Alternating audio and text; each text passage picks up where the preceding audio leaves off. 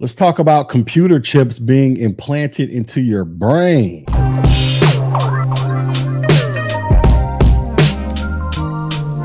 What up, everybody? This is your boy Tech G back with another video. And we're going to talk about the FDA approving computer chips to be implanted into your brains, which means we are getting closer and closer to turning into cyborgs, ladies and gentlemen. But before we do all of that, make sure you hit the like button, share button, subscribe, and also go sign up for a Tech G membership where I'm going to be teaching you guys various labs pertaining to A Plus, Network Plus, and Security Plus, and CCNA for those of you who are trying to get into IT slash cybersecurity. With that, let's go ahead and check out this article. Article says a brain computer startup has beat Elon Musk Neuralink to implanting its first chip in a US patient. So for those of you may be unfamiliar, for the past couple years, Elon Musk has been trying to get a chip installed in people's brains so that they can go out there and do some miraculous stuff of which I'm not exactly sure but apparently another company has beaten him to the punch in terms of being FDA approved to do so. Article says Synchron, a brain computer interface startup, reportedly implanted its first device in a U.S. patient earlier this month, overtaking Elon Musk Neuralink for the third time. says the startup implanted a 1.5 inch device into the brain of an ALS patient at Mount Sinai West Medical Center in New York on July 6. A spokesperson spokesperson from Synchron did not immediately respond to a request for comment. It says the purpose of the device is to allow the patient to communicate even after they have lost the ability to move by using their thoughts to send emails and texts. Wow, that's pretty amazing. I wonder exactly how that works. So they put this chip into your brain and then it can decode or encode your brain signals to send text and email messages. That's actually pretty amazing. A little scary, but pretty amazing nevertheless. Says Bloomberg reported that Synchron has already implanted the device in four patients in Australia who have been able to use the brain implant to send messages on WhatsApp and they can shop online. Wow. Since last year, the Australia based startup received permission from the US FDA, the Food and Drug Administration, to begin human trials on six patients who have been severely paralyzed. In 2019, the company implanted its device into its first human patient in Melbourne, Australia. Since meanwhile, Neuralink has yet to receive FDA approval, though Musk has predicted the company could begin human trials as early as 2020. Most recently, he said in 2021 that the company planned to start implanting its computer chips and humans by 2022. The announcement came after the billionaire and co founder shared a video of a monkey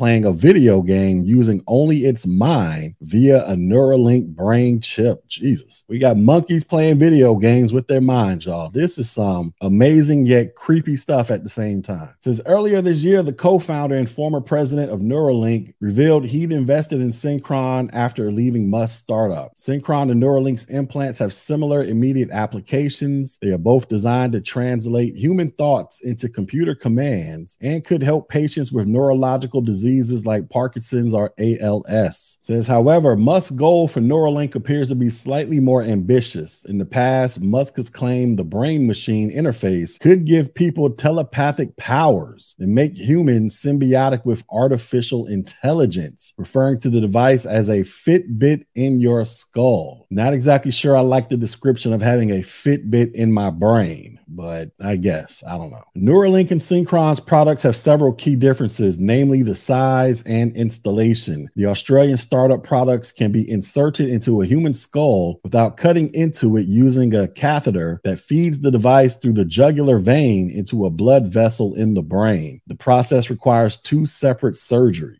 In contrast, Neuralink plans to make a much smaller and more powerful device that will require a portion of the individual's skull to be removed and would be performed using a robot. Jesus, I don't know how I feel about all of that. Inserting stuff into your jugular vein and then cutting up people's skulls to put little robots in there. That's that's a little too much for me. All right, folks, there you have it, ladies and gentlemen. We are inching closer and closer into turning into the Arnold Schwarzenegger Terminator. That is where society is heading, ladies and gentlemen, thanks to these two companies and Elon Musk leading the charge of putting computer chips inside of people's brains. Now, what in the world does this have to do with my channel of teaching and preaching about IT and cybersecurity? Well, obviously, we know that there's an IT component here. They are talking about putting computer chips in people's brains and then having that computer chip take people's brain pulses or chemicals or whatever the heck is going on inside the brain and making that thing translate those signals into computer commands so that people can play video games, shop online, communicate via text and email. And then Elon Musk is talking about some telepathic stuff or moving stuff with your brain, which, truth be told, I wouldn't mind having that ability because sometimes I'm too lazy to get off the couch and go get something to drink out of the refrigerator. And I would rather just have that drink of water just magically float over to me. But regardless, there's the IT component. Now, what is the cybersecurity component to this? Well, when you think about it, we have hackers out here who are hacking people's smartphones, computers, databases, Bluetooth, SIM cards. Well, what do you think is going to happen with this? There's going to be a high risk of people hacking into people's brains, ladies and gentlemen, in the literal sense. I have no idea what could come as a result of people hacking into people's brains. Maybe they can take over their thoughts and make people think certain ways or control their motor functions for their bodies. I don't know. Or worst case, they do something to uh, unfortunately cause a person to uh, be deleted from this earth. I don't know. But what I'm saying is there is a cybersecurity component to this. And if this stuff becomes mainstream in the sense that people are getting chips implanted into their brains all willy nilly just because they want some superpowers or they have a legit purpose to help people with severe medical needs, there is going to be that risk of people, quote unquote, hacking into their brains to uh, disrupt their quality of life. And that's where you all come in into the mix of learning cybersecurity because somebody's going to have to go out there and protect those networks. It's like any other network that needs protecting, whether you're working for a financial institution, a medical institution, a university, or whatever, just some private company or public company. It doesn't really matter. There's going to be a cybersecurity component that is in place, especially as it deals with computers directly interacting with the human body. I've already told you a story a couple videos ago about a person who was actually killed because a hacker broke into a system and was messing with the medical files or something like that and prevented the doctors from getting access to the medical files to treat the patient. Well, what do you think is going to happen when hackers discover they may have the ability to hack directly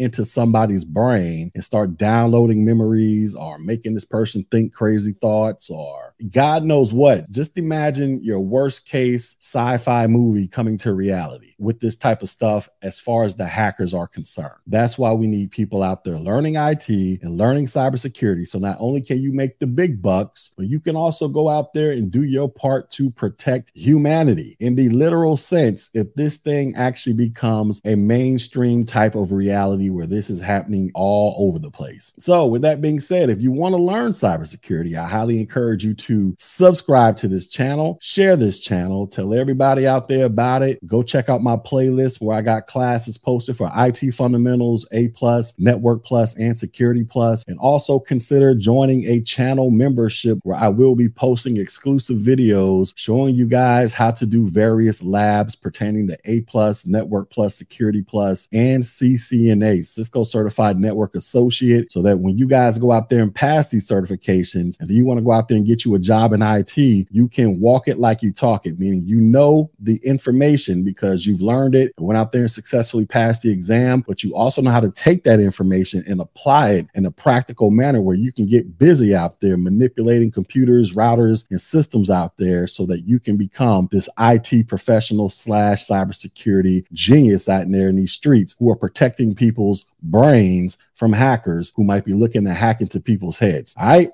So, with that being said, hit the like button, share button, and subscribe, and I will highlight you all on the next video. So, peace.